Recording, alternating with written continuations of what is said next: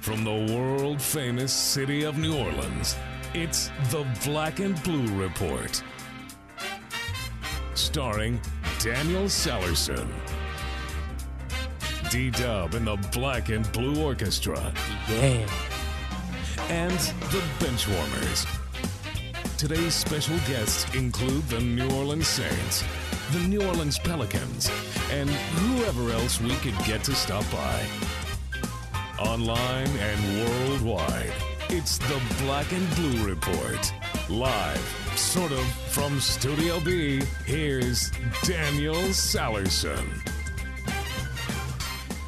How goes it? Welcome into the Thursday edition of the Black and Blue Report. We are one day closer to the Friday, and that's always a good thing. As the deep voice man mentioned earlier, I'm Daniel Sallerson filling in for Sean Kelly, who is en route to Salt Lake City, Utah, where the Pelicans look to bounce back tomorrow against the Utah Jazz. I say bounce back because it was a rough one last night in Denver, where the Pelicans fell to the Nuggets 137 to 107. Denver, who was just as shorthanded as the Pelicans, didn't score less than 31 points in a quarter, including a 40 point quarter in the first. The Pelicans led up a season high 70 points in the first half, and 137 points is a new season high as well. The Nuggets won on three point shooting and points in the paint last night. They made a season high 15 three pointers, six coming from Aaron Brooks, who had 24 points off the Nuggets bench, and they outscored the Pelicans in the paint 64 to 46, led by Kenneth Faried, who had a game high 34 points.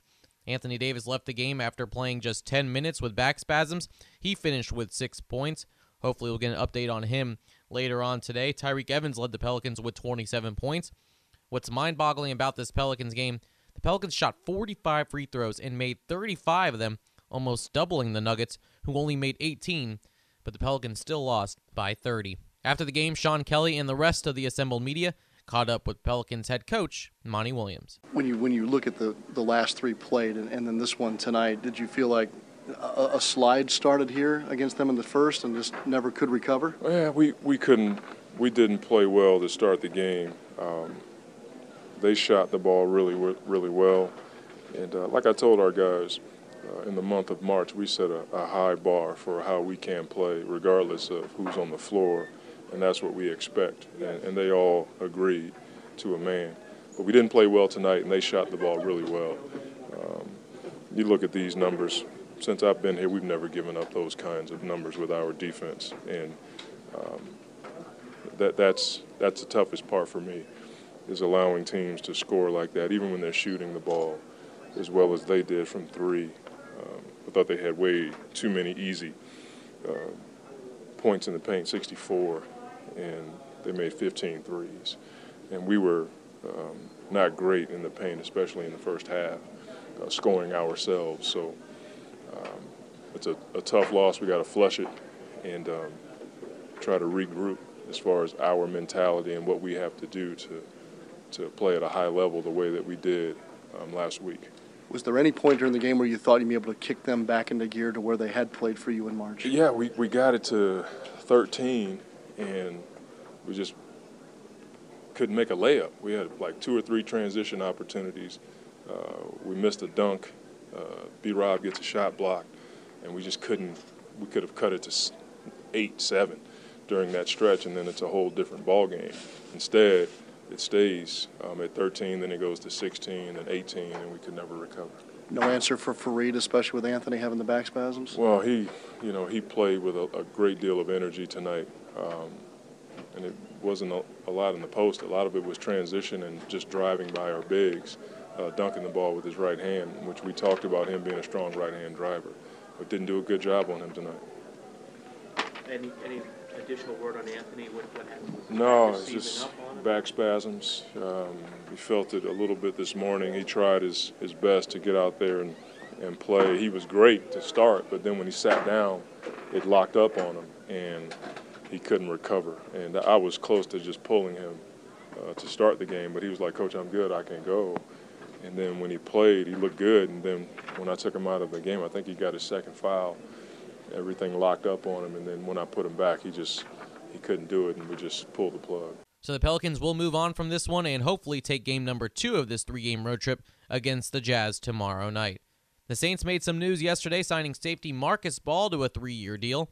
Ball spent the last two seasons with the Toronto Argonauts of the CFL, and he'll join us today on the show.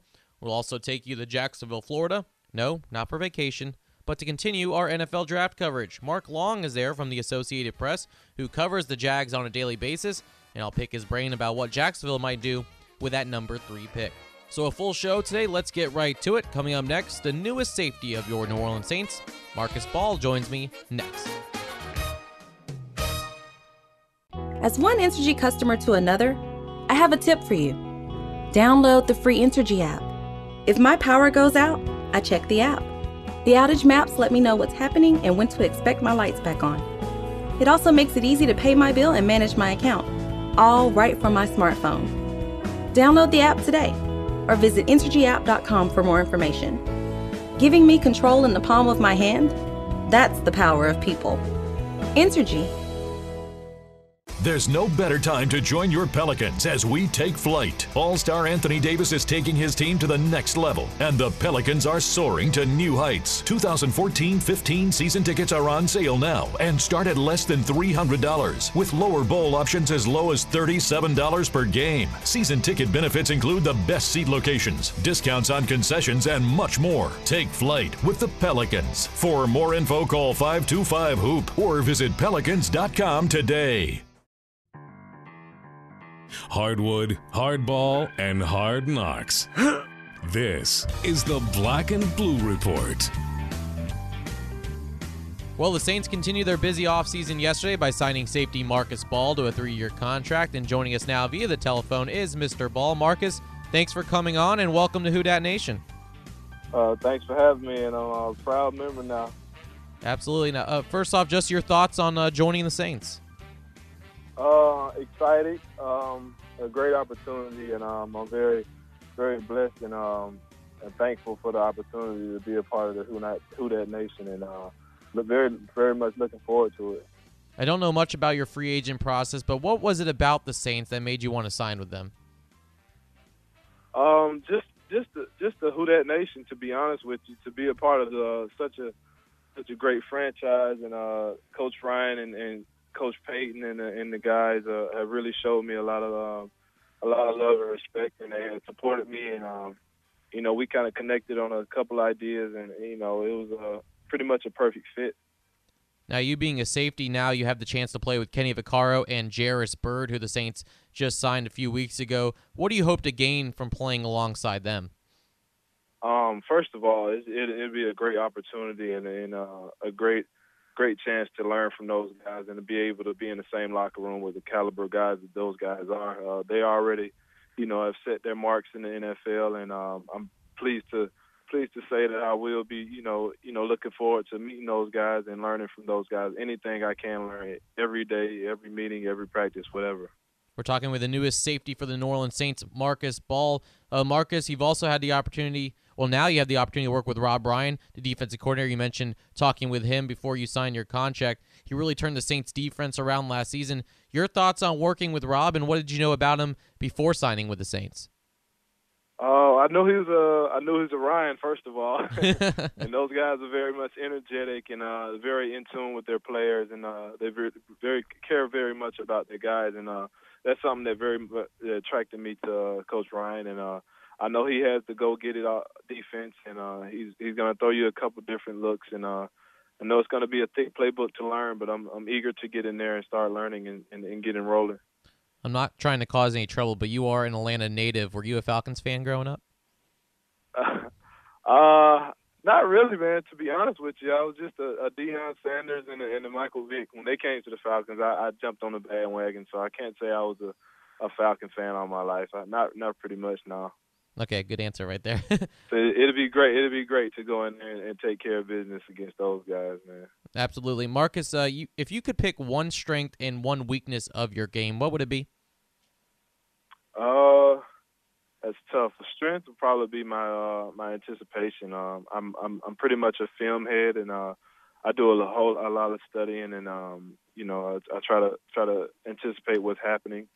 Uh, weakness would be um pretty much anticipation. I try to I try to get the jump before the offense anyway, so sometimes that gets me in trouble. Now, Marcus, you played your last two seasons in the Canadian Football League with the Toronto Argonauts.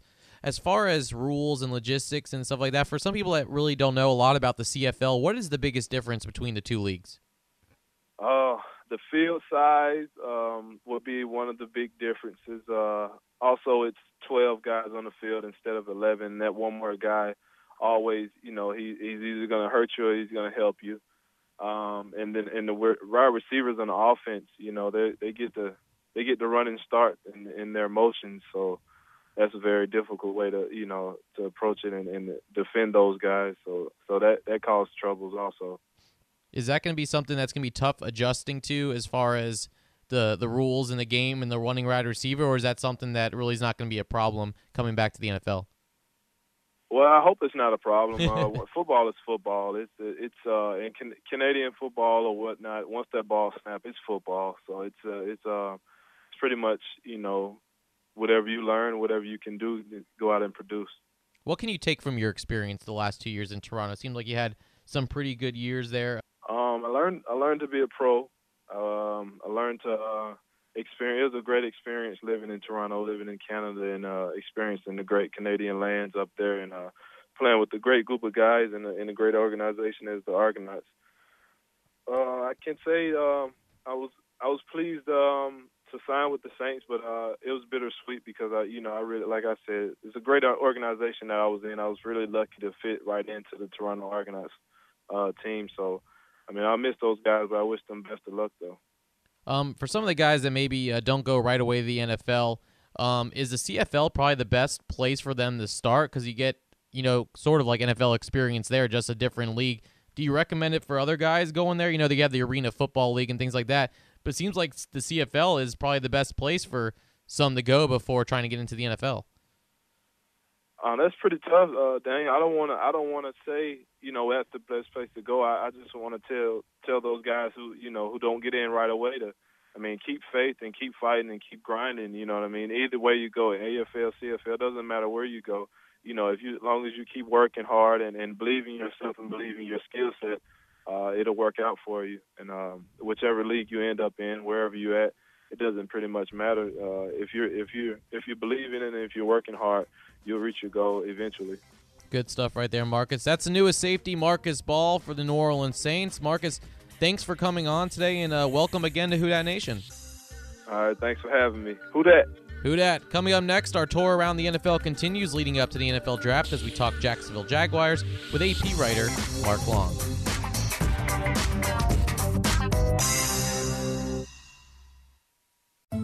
Every year, people whose statistics say would die from a serious health problem come to Ochsner and live. To us, nothing proves quality more than saving a life no one else could. In fact, on average, statistics say patients who come here are more likely to survive than at other hospitals in the state.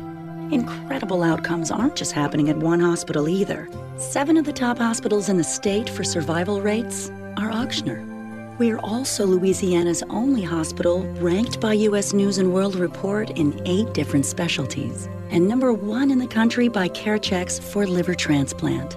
It's no wonder people from all over the world come here. A higher quality of care, one more reason to choose Ochsner. And with hospitals and health centers all over the region, connecting is as easy as finding the Ochsner name. Learn more about why quality matters at ochsnerquality.org. Ochsner, healthcare with peace of mind. Pelicans.com and NewOrleansSaints.com. Your first stop when following your teams. Our tour around the NFL continues leading up to the NFL draft, and our next stop takes us to Jacksonville, Florida, where the Jaguars hold the third pick. And joining us to talk about the Jags is Mark Long, who covers the Jaguars for the Associated Press. Mark, thanks for coming on the show today. Hey, thanks for having me. Now, as I mentioned, the Jaguars sit at the third pick in the draft. Before I get into who might uh, go at number three, the Jags signed Chad Henne to a two-year deal.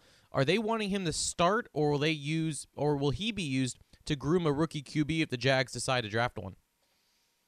Well, both actually. He's going to be the starter. They have named him the starter, and they're really uh, going to ride with Chad Henne here, and primarily because they don't feel like there's a quarterback in this draft who's ready to come in and start. And so they don't anticipate using a quarterback with the number three pick, uh, they they're looking probably more like a second round to grab a quarterback and maybe groom him and mold him and see what happens down the road. But uh, because of that, because of their feeling on the quarterbacks in this draft, I mean, listen, there's some talented guys here. They just don't think any of them are Andrew Luck, Peyton Manning types who can just come right in and uh, and are, will be ready.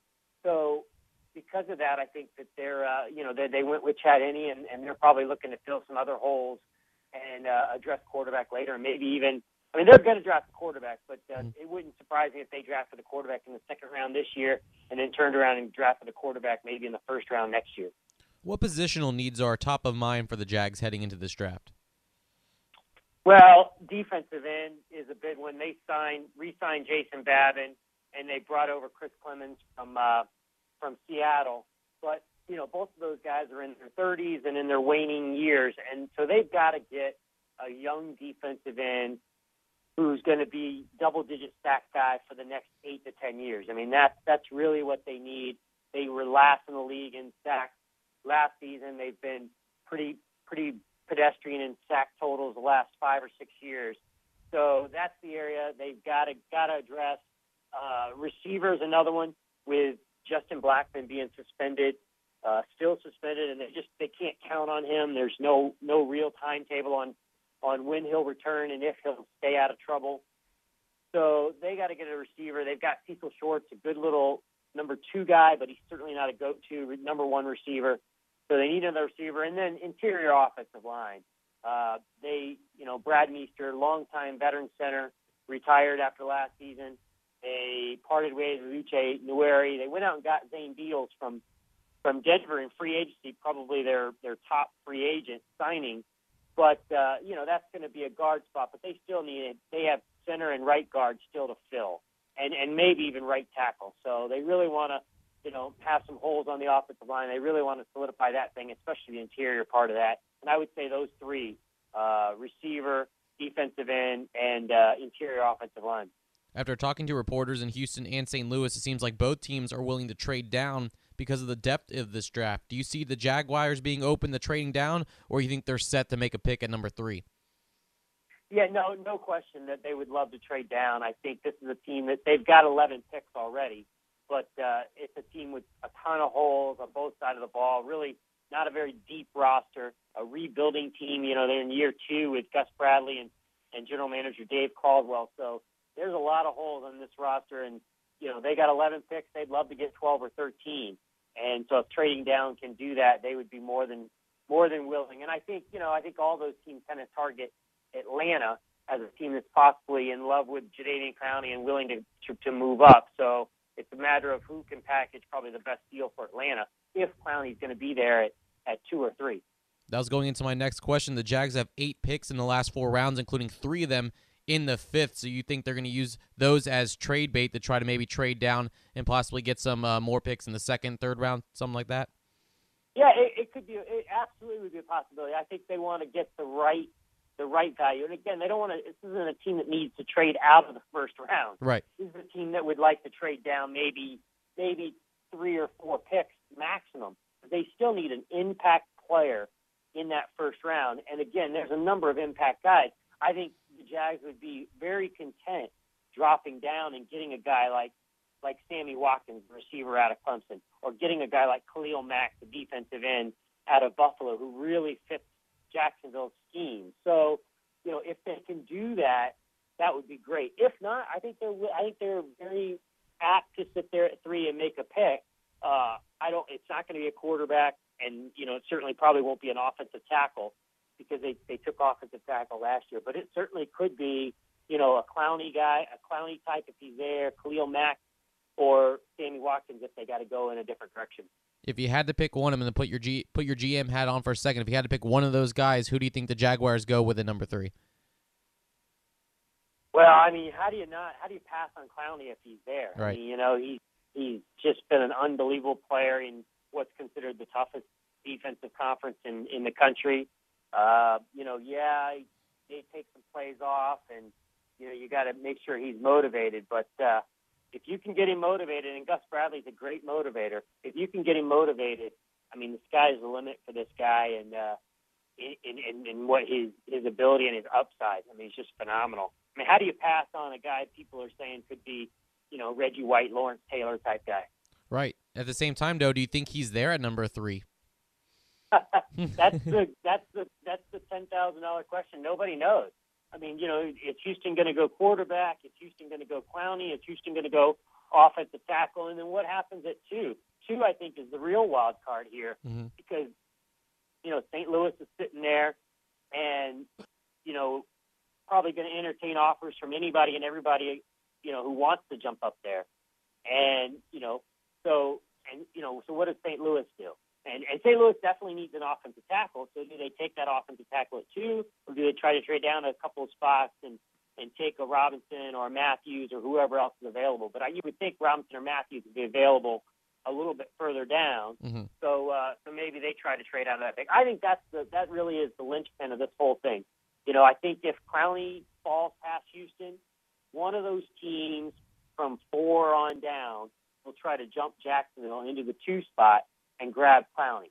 Uh, maybe it's maybe it's Atlanta. I know Atlanta's in love with Clowney. I don't know who else, but uh, you know that that to me is a wild card. Now, if Clowney goes first, I think St. Louis may be stuck there because I don't know that anybody's going to trade up to grab Bridgewater or Manziel. Then Right. again, you know, quarterbacks get overdrafted every single year, so you know somebody will fall in love with those guys. And and what's not to fall in love with, really? I mean, Bridgewater's been fabulous, and then you know Manziel and obviously his workout was uh, left nothing to be desired.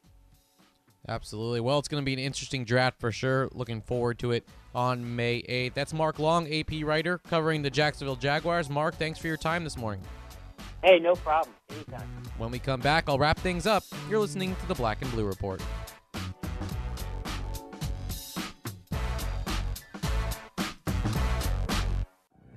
Your New Orleans Pelicans take flight on Wednesday, April 9th, when the Phoenix Suns come to town. It's Entergy Coastal Restoration Night at the Smoothie King Center, where the first 5,000 fans in attendance receive a Pelicans card charger courtesy of Entergy.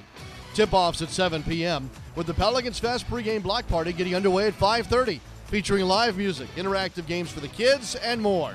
Tickets start as low as $11 and are available now at pelicans.com. I'm Pelicans forward Jason Smith. Every day, one in six Louisiana households are at risk of hunger. I'm attorney Morris Bart, and every day Second Harvest Food Bank helps thousands of our local neighbors in need. That's why I'm teaming up with the New Orleans Pelicans to ask you to join us in the fight against hunger.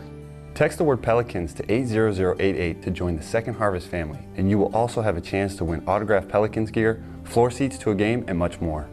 Join us because together we can solve hunger.